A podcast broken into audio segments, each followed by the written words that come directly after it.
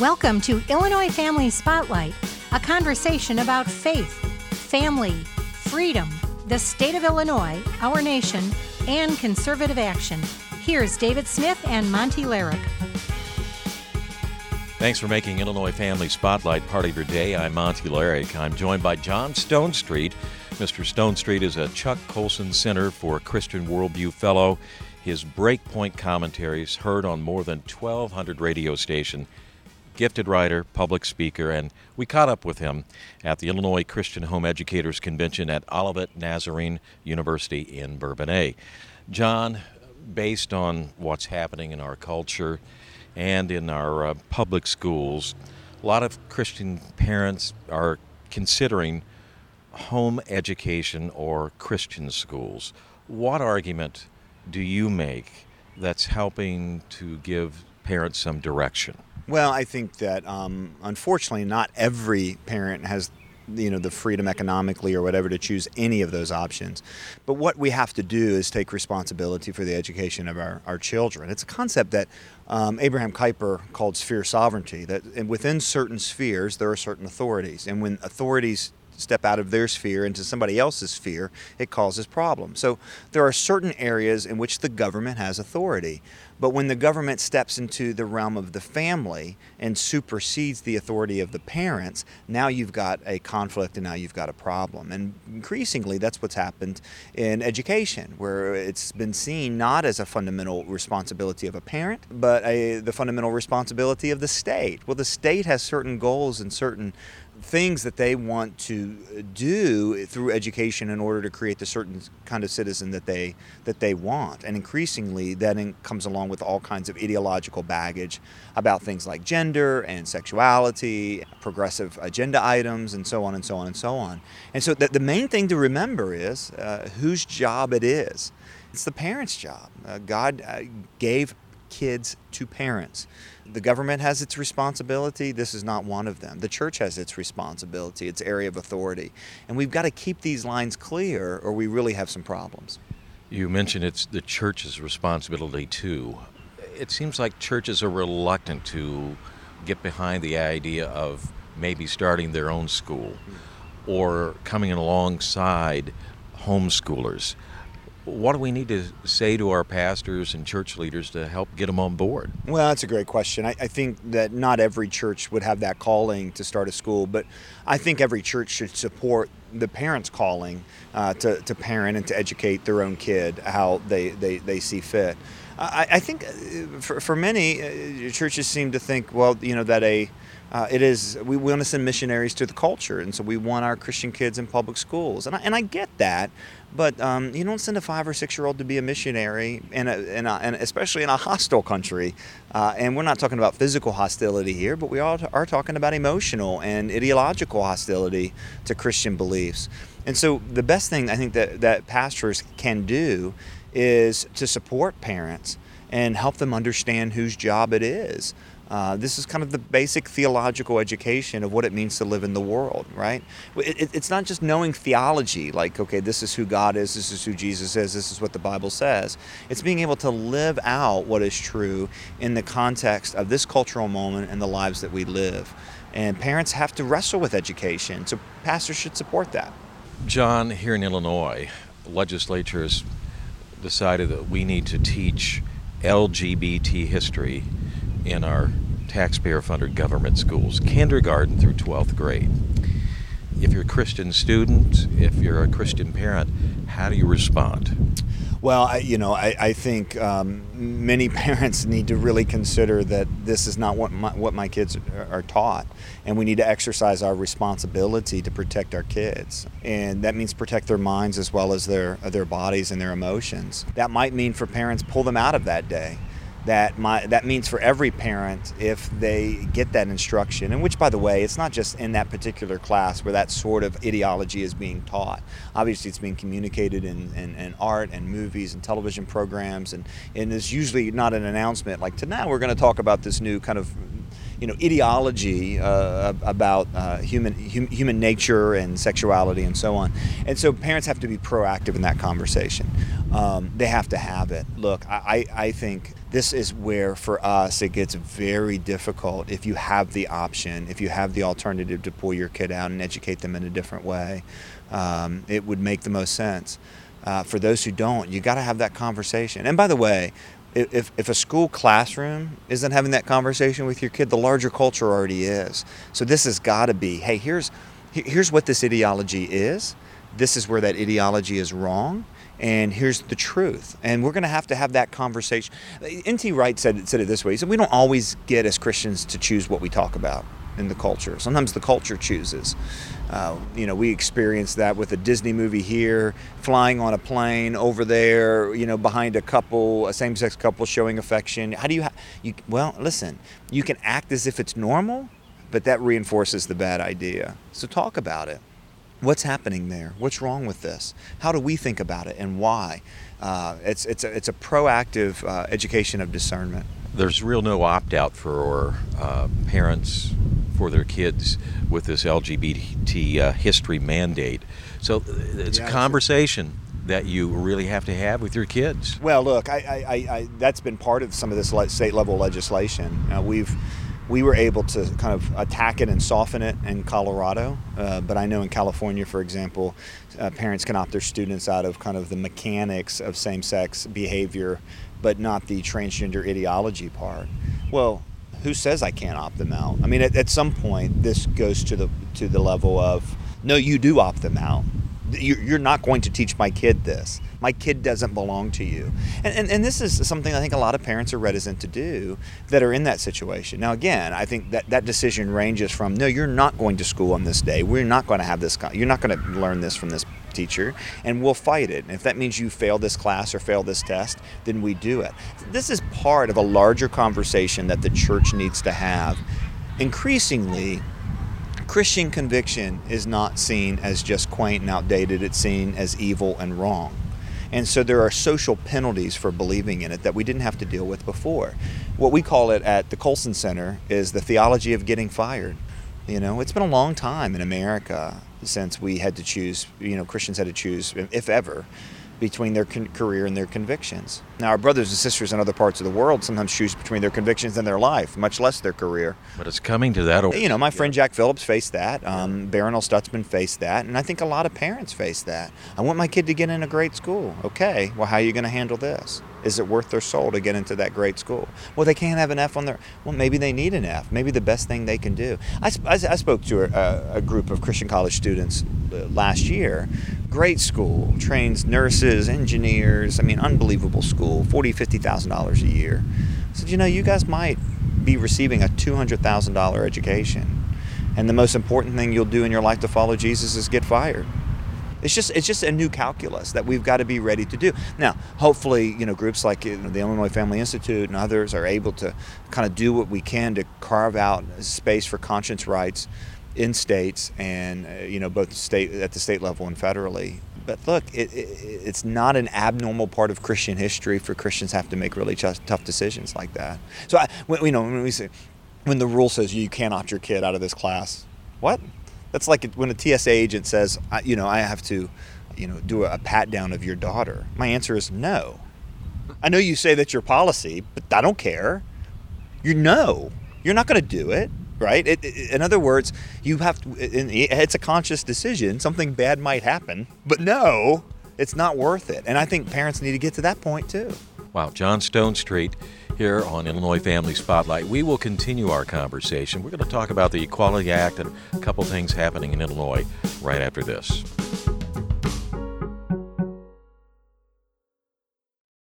Hello, I'm David Smith, the Executive Director of Illinois Family Institute, a state based Christian pro life and pro family public policy organization. I want to invite you to join us as we seek to be salt and light to a dark and rapidly decaying culture. You can do that in a number of ways. For example, you can join our email list to get timely alerts and great cultural commentaries. You can like our Facebook page, follow us on Twitter, listen to our podcast, and subscribe to our YouTube channel. You can attend one or more of the special events and forums we host in different parts of the state. We do all these things to encourage and equip Christians in Illinois. You see, we need you to help us fulfill our mission to boldly bring a biblical perspective to public policy. Our faith requires us to be bold, speak truthfully, and love our neighbors. Join us. Visit IllinoisFamily.org to learn more. Again, that is IllinoisFamily.org. This is Albert Mohler for Townhall.com. The state of Maine has now legalized physician assisted suicide. The Associated Press, in their reporting on the story, said reporters were, quote, declaring it in line with the state's tradition of individualism and opponents insisting the practice tempts fate, end quote. Let's just look at that again. In line with Maine's historic tradition of individualism. That's the claim of absolute personal autonomy that we see elsewhere today, but it's here packaged as part of the state's long tradition of individualism. We're told that physician assisted death can be pursued when reasonable medical judgment would produce death within six months. But the culture of death always says, here's all we want. We will draw that very clear line. But it always presses on because the logic of the movement presses on. And where the logic is allowed to go, the law will frighteningly follow. I'm Albert Mohler.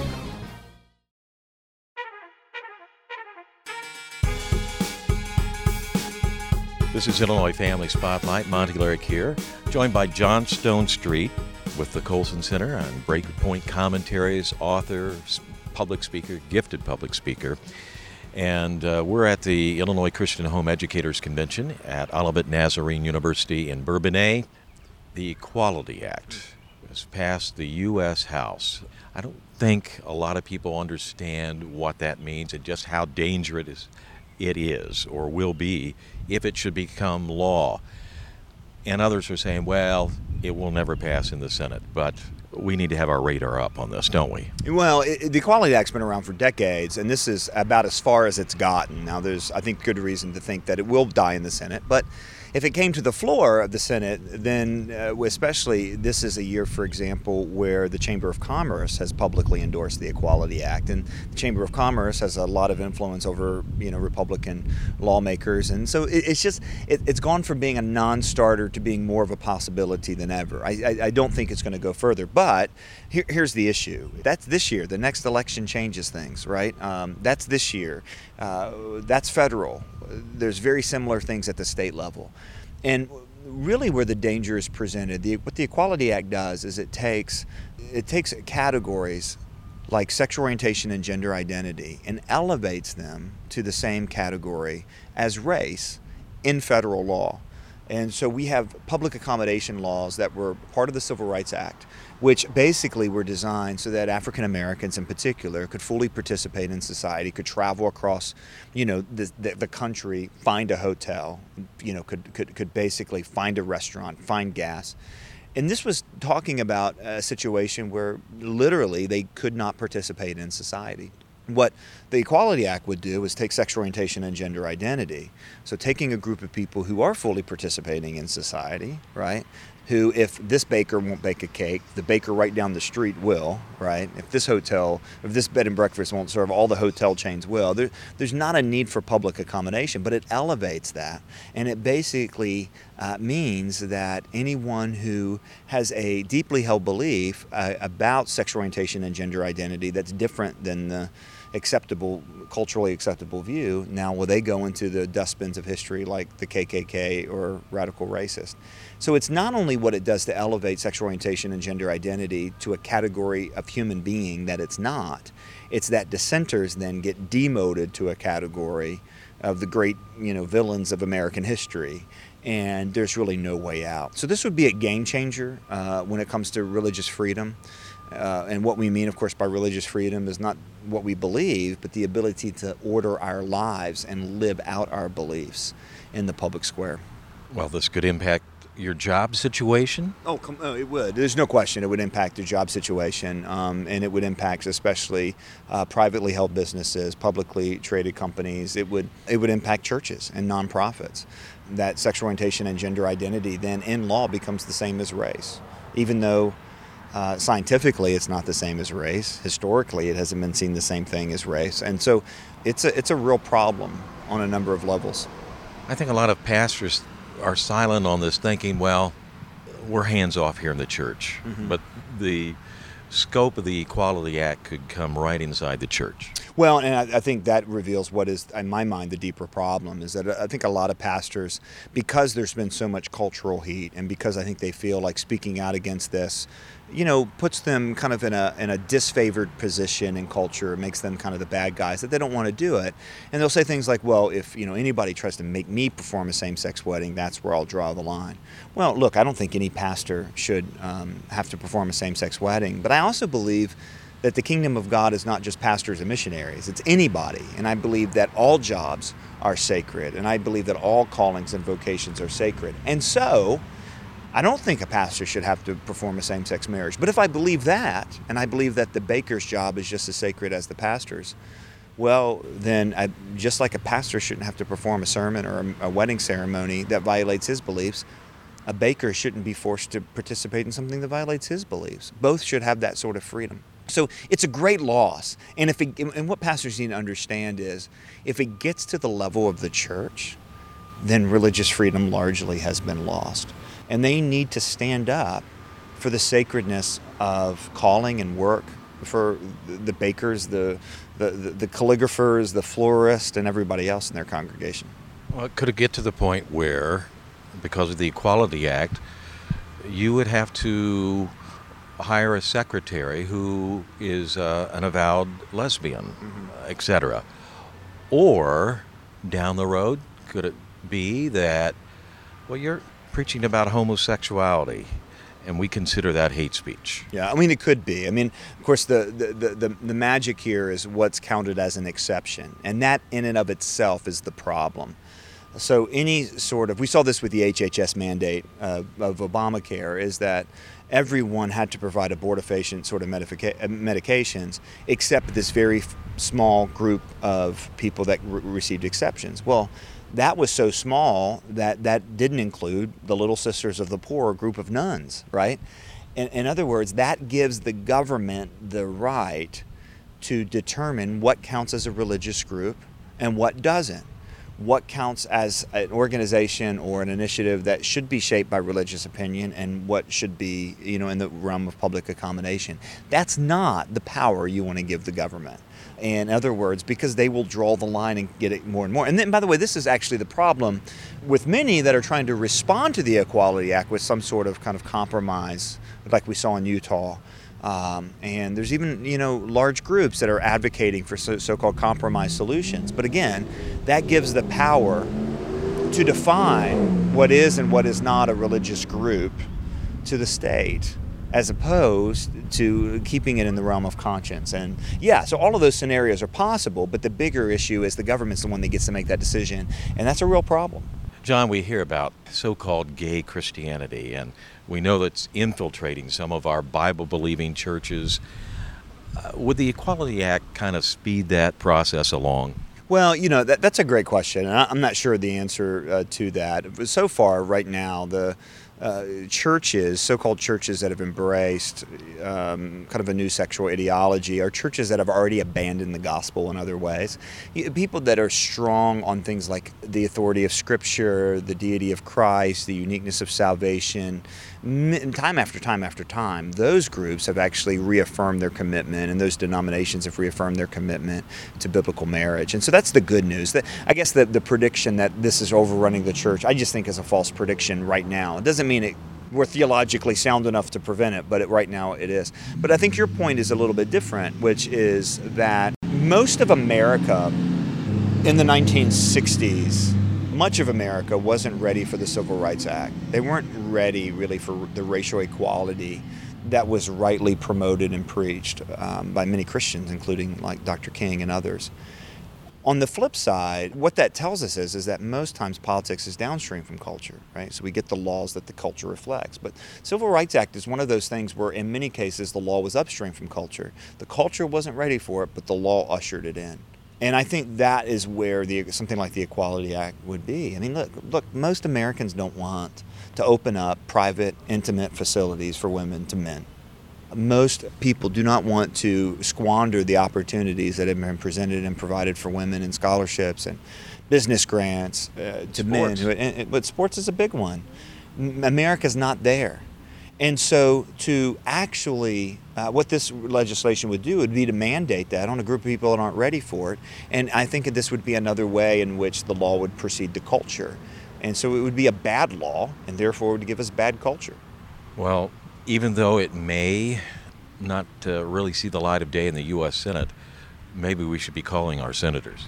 Well, we should because what we need to know is uh, what our senators need to know is that this isn't universal. In fact, this, by the way, it's not only it's not even universal within that other side of the movement. I mean, sexual orientation and gender identity are two very different things that have been grouped together, and we've seen increasing evidence that, in particular, if you kind of take the acronym, that those in the L camp, who by and large are uh, historic feminists, second wave feminists, third wave feminists, they're not thrilled with the T's jumping in and claiming women's rights.